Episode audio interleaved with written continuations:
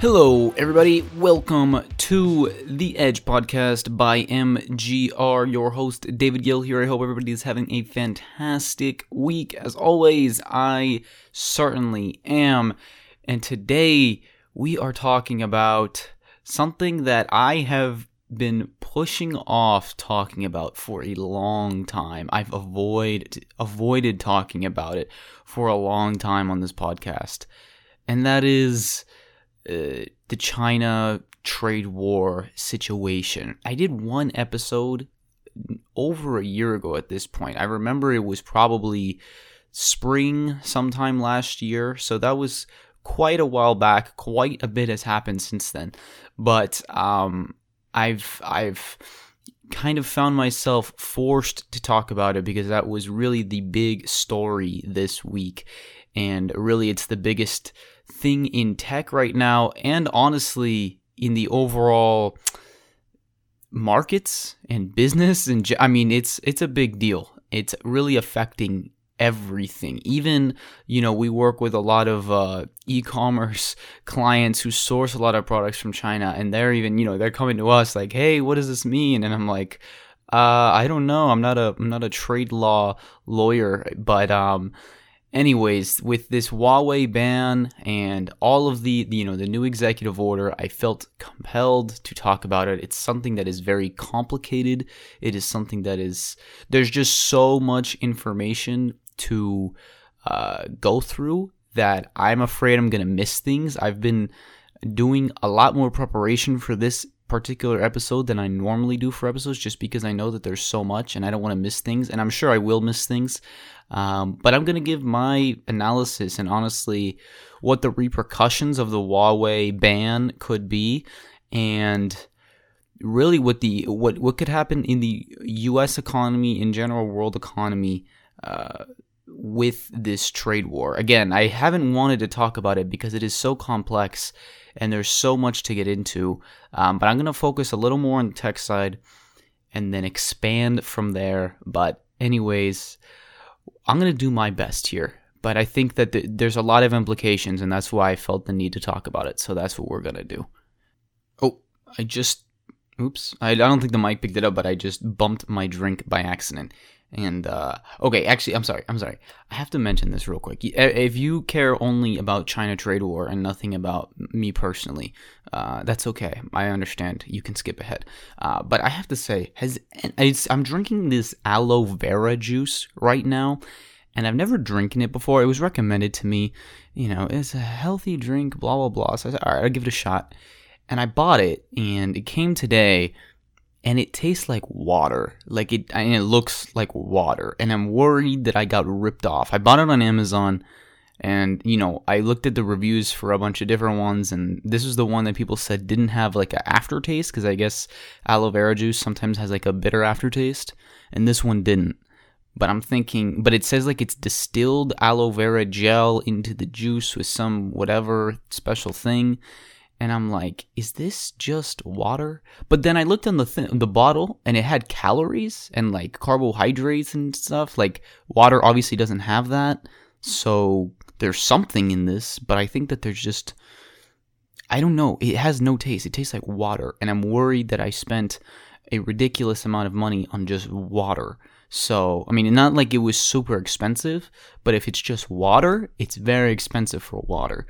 So, I don't know. Maybe maybe I'm, getting duped. You know, maybe the, I'm just gonna hope the placebo effect works, and in my head, I think it's this beautiful juice that's gonna make me faster and smarter and better in every way. Anyways, that's my quick tangent. I, anybody drink aloe vera juice out there? I know it's a very uh, kind of pretentious sounding thing, but I did it just because it was recommended to me, and I wanted to give it a shot. So it tastes like water. If it, if it, hey, if it has health benefits and it's just to taste like water, I'll take it because there's a lot of other stuff out there that tastes not so good, and uh, it's hard to get down for the health benefits. Anyways, let's uh, let's get into this China trade war stuff.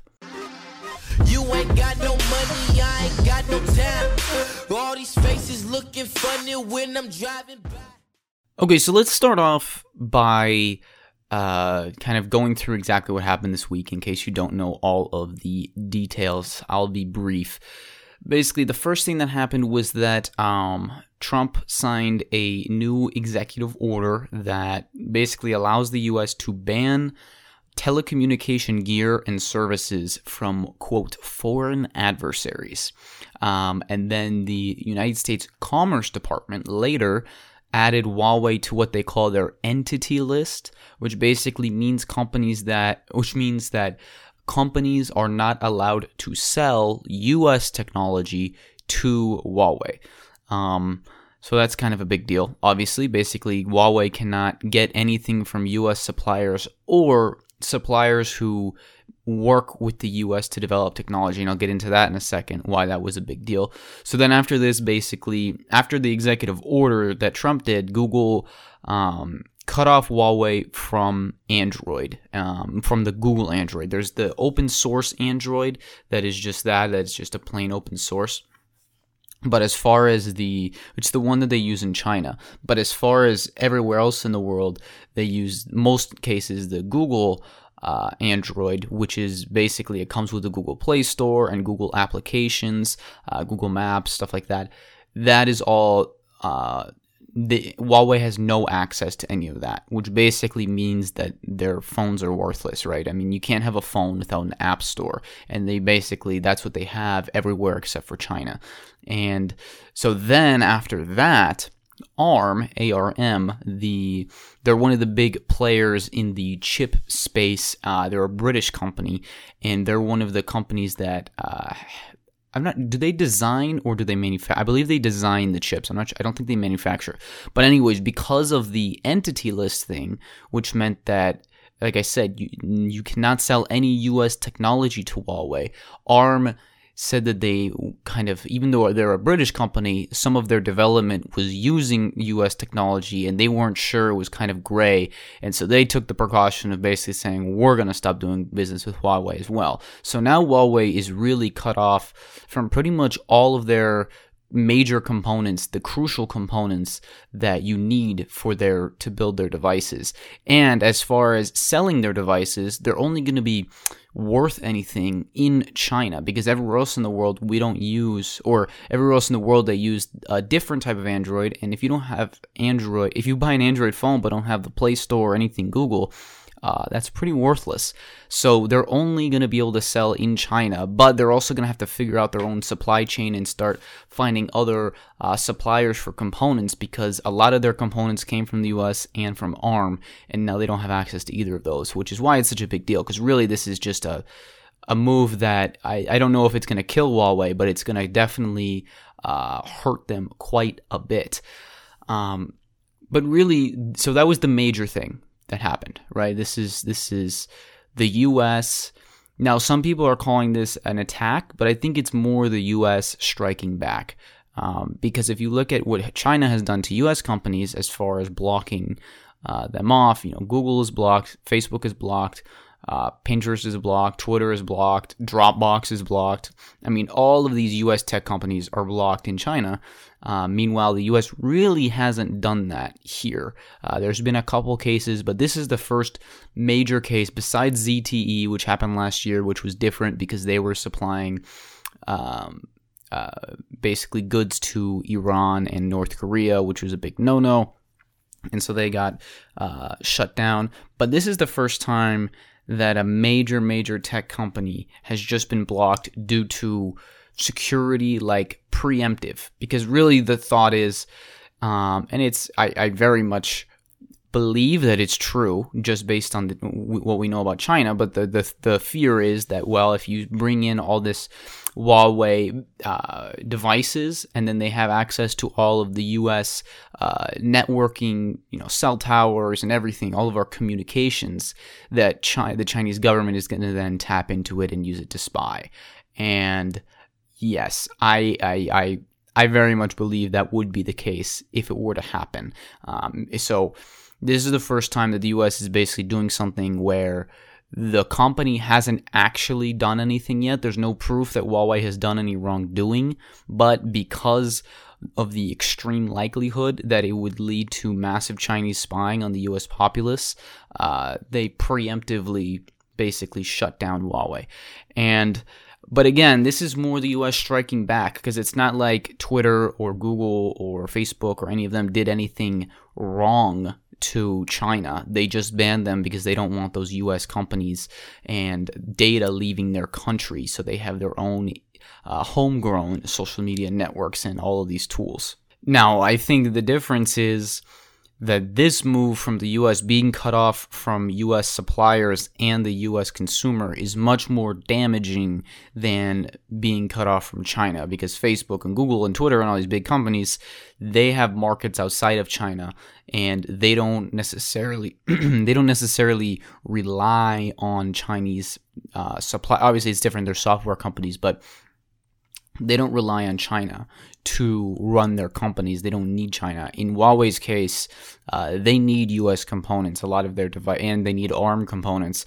Um, so without those, they're going to be in a lot of trouble. So it really just kills the core of their business, and they're going to have to very quickly figure something out. So the major difference is that this really kills the company. In China's case, when they ban companies, it's more of shutting off opportunities for growth and expansion more than killing the company itself. And so the question really is how could China strike back? Um, and will they strike back, right? I guess everybody's wondering what's going to happen next. That's the big question. And obviously, I don't know but I know what they could do and kind of what's at stake and things that might be going through their head, or I say their head, but probably not the best terminology for a country or a, a, government, but you get what I mean. What what is China thinking? What is the Chinese leadership thinking and what could they do? Well, really there's two things that the US wants from China. That's their manufacturing. Obviously, I think that's the biggest thing that we do with them. We manufacture a lot of goods in China. And then their consumer base. That's been the focus of many, many companies, US companies' growth is the con- massive growing consumer base of China. And so those are the two options. And those are the two pain points that China has access to against the US. Now, obviously, both of those are going to hurt China as well, but it's kind of a question for them. Yes, we're going to hurt ourselves a little, but if it hurts the US more, is it worth it? Um, on the consumer side, I think is the more likely first step, right? I think that the odds of China retaliating by trying to cut off uh, supply chains is unlikely right away, um, if that makes sense, because obviously, you know, the, the U.S. companies bring in a lot of money to China with their manufacturing. So yes, China could hurt supply chains, but obviously that hurts themselves too. But they hurt much less by cutting off consumer companies, companies that are just trying to sell to the Chinese consumer. The biggest one people have been talking about is Apple, uh, obviously because Apple, I mean, one of their biggest growth uh, strategies besides selling services, if you've been listening to this podcast, is to expand into China and grow their Chinese sales, which they haven't been incredibly successful at, but they've been actively trying very hard to do, and it's been part of their strategy for years now. So if China were to basically do what the US did and say that you cannot Apple cannot sell its devices in China, that would hurt Apple quite a bit, especially because, like I said, a lot of their growth is predicated on expansion in China. And this is the same not just for Apple, though. Apple is the big tech company that people are focused on. But China could do it to many companies. They could do it to Nike, to uh, Yum Brands, which has been expanding a lot. Yum Brands is the umbrella company that owns, I believe, Taco Bell, KFC, Pizza Hut, uh, and I think others uh, basically major restaurant chains and KFC and Pizza Hut and all of these, they've been expanding quite a bit in China. And part of Yum Brand's major strategy is for growth, and their in part of their valuation in the stock price is because they're expanding so much in China and anticipate to keep gaining steam in China. And so that's the case for a lot of companies. You know, in, in the US, obviously, we are a much more mature market uh, versus China, which you could still argue is developing. I wouldn't say they're you know a developing country, but they're still very much a developing into being a global uh, consumer powerhouse. They're definitely a global economic powerhouse, but they're they don't have the power of the U.S. or European consumer quite yet, but they're getting there, and many US companies know this, and that's why so much of their growth strategies, if you listen to any of their conference calls or basically any of the, the, the CEOs of many US companies talk, a lot of their strategy is basically saying, listen, the US market is saturated. We're focused on China right now to look for growth.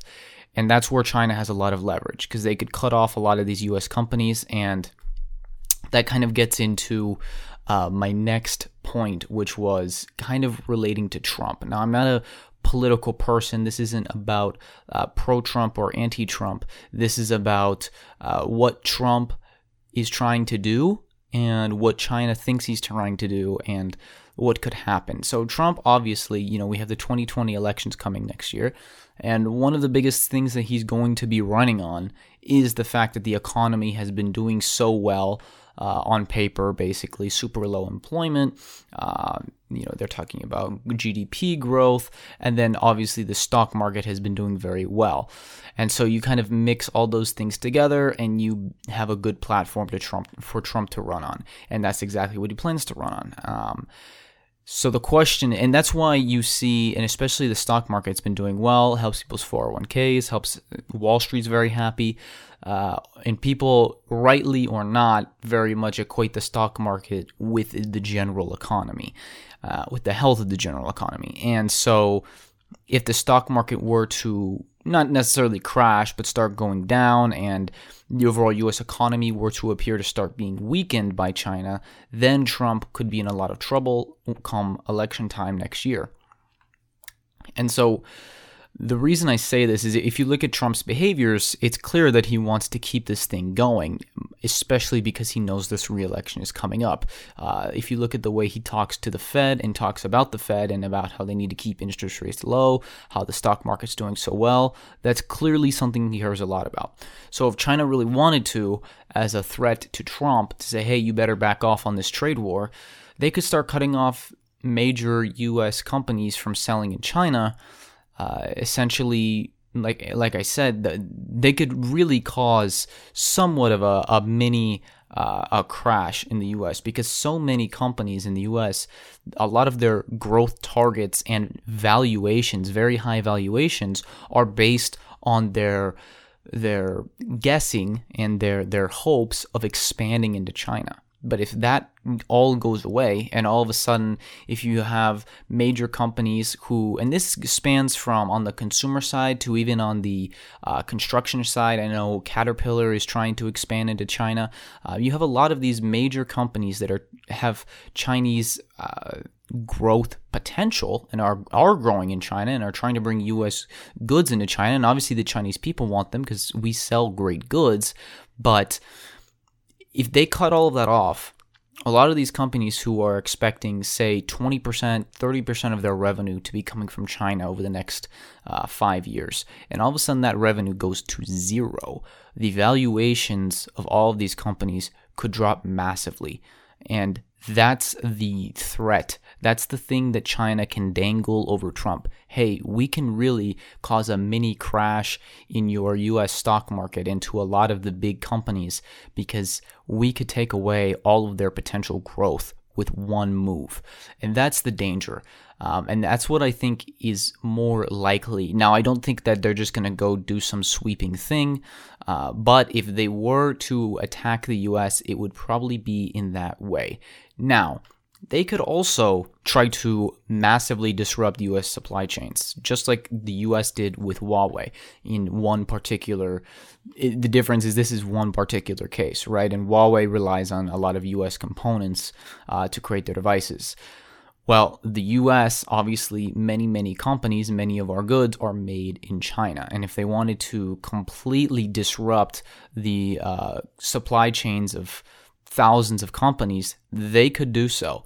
But obviously, that's something they're much less likely to do because obviously, US companies employ a ton of Chinese people and bring in tons of money into the Chinese economy. So that's very much, I think, more of a uh, a last resort move than anything else, but I wouldn't rule it out of the question.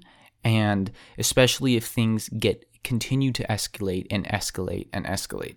Um, and I just think that if you're a US company who relies almost entirely on China or has a major part of your supply chain going through China, I think a lot of US companies, both big and small, are going to have to start considering moving things out of China just as a precaution because you really can't predict what authoritarian Chinese leaders are going to do or what US politicians are going to do. You know, whether Trump wins or loses this next election, Trump is, you know, not a very predictable person himself. But then if you get a new president in uh, next year and then they're all of a sudden on a big anti-China tirade, you you really have no idea what could happen, and you don't want to lay the future of your business on uh, the whims of politicians and authoritarian dictators. I think that's pretty clear. So, and, and really the the thing that China knows though too is that there are a lot of manufacturing opportunities elsewhere at this point. Um, obviously, Southeast Asia outside of China has a ton of manufacturing now, and there's already uh, many US companies in there. Uh, but I think it's something that could be considered and I don't know. It's something that, you know, China is shooting itself in the foot a little bit, but if they think that they're willing to shoot themselves in the foot to shoot the US in the chest, maybe they'll do it. Is that a good analogy? I just thought of that on the spot. So I don't know where things are headed, but those are kind of the situations that are on the table. Now, hopefully, we'll just get a trade agreement and nothing happens and there's no banning of goods and we have free trade between the countries. Maybe there's some more tariffs, but at up, you know, straight up banning is kind of a last resort. I, I think that's when things get, really escalated. And if we do see, say, China ban Apple or Nike or some major US company from selling goods in China, uh, at that point, I think anything is on the table. Anything and everything's on the table because that just means that uh, they're really doing willing to do whatever it takes to win this trade war. Uh, and I don't even know what that really means to win a trade war because at the end of the day, it's just going to end up costing uh, citizens of both country more in the end. But maybe the Chinese uh, government, as they've shown, care less about their citizens than U.S. government does, even though politicians very much will do what it takes to get votes and not so much what's good for what's for the greater good. But anyways, those are my thoughts on it. There's a reason why I delayed talking about this for so long because again it's very complicated. I did not touch on everything. There's plenty of things that i missed. This was more on the tech side but you know this trade war has been going on for what a year and a half now or more? Uh, and there's there's a lot going on and there will continue to be new developments but those are my thoughts and just things to keep in mind, especially if you're a small business. You know, like I said at the beginning of the podcast, you know, it's even affecting a lot of small businesses and medium sized businesses that we work with uh, that basically manufacture in China and are thinking maybe I should not buy my goods from China as a precaution even if it even if say you have to buy from a supplier that's costing you 10 15% more somewhere else if it takes away that risk of your entire business going under because of some trade war maybe it's worth it. It's definitely something to consider. Anyways, guys, thank you so much for listening. I hope you enjoyed. If you did, could you please share the episode with just one person, one person who you think would also enjoy the episode, or tweet it or whatever if you want to. I mean, I'd appreciate that too. But, anyways, guys, thank you so much for listening. I will see you next week.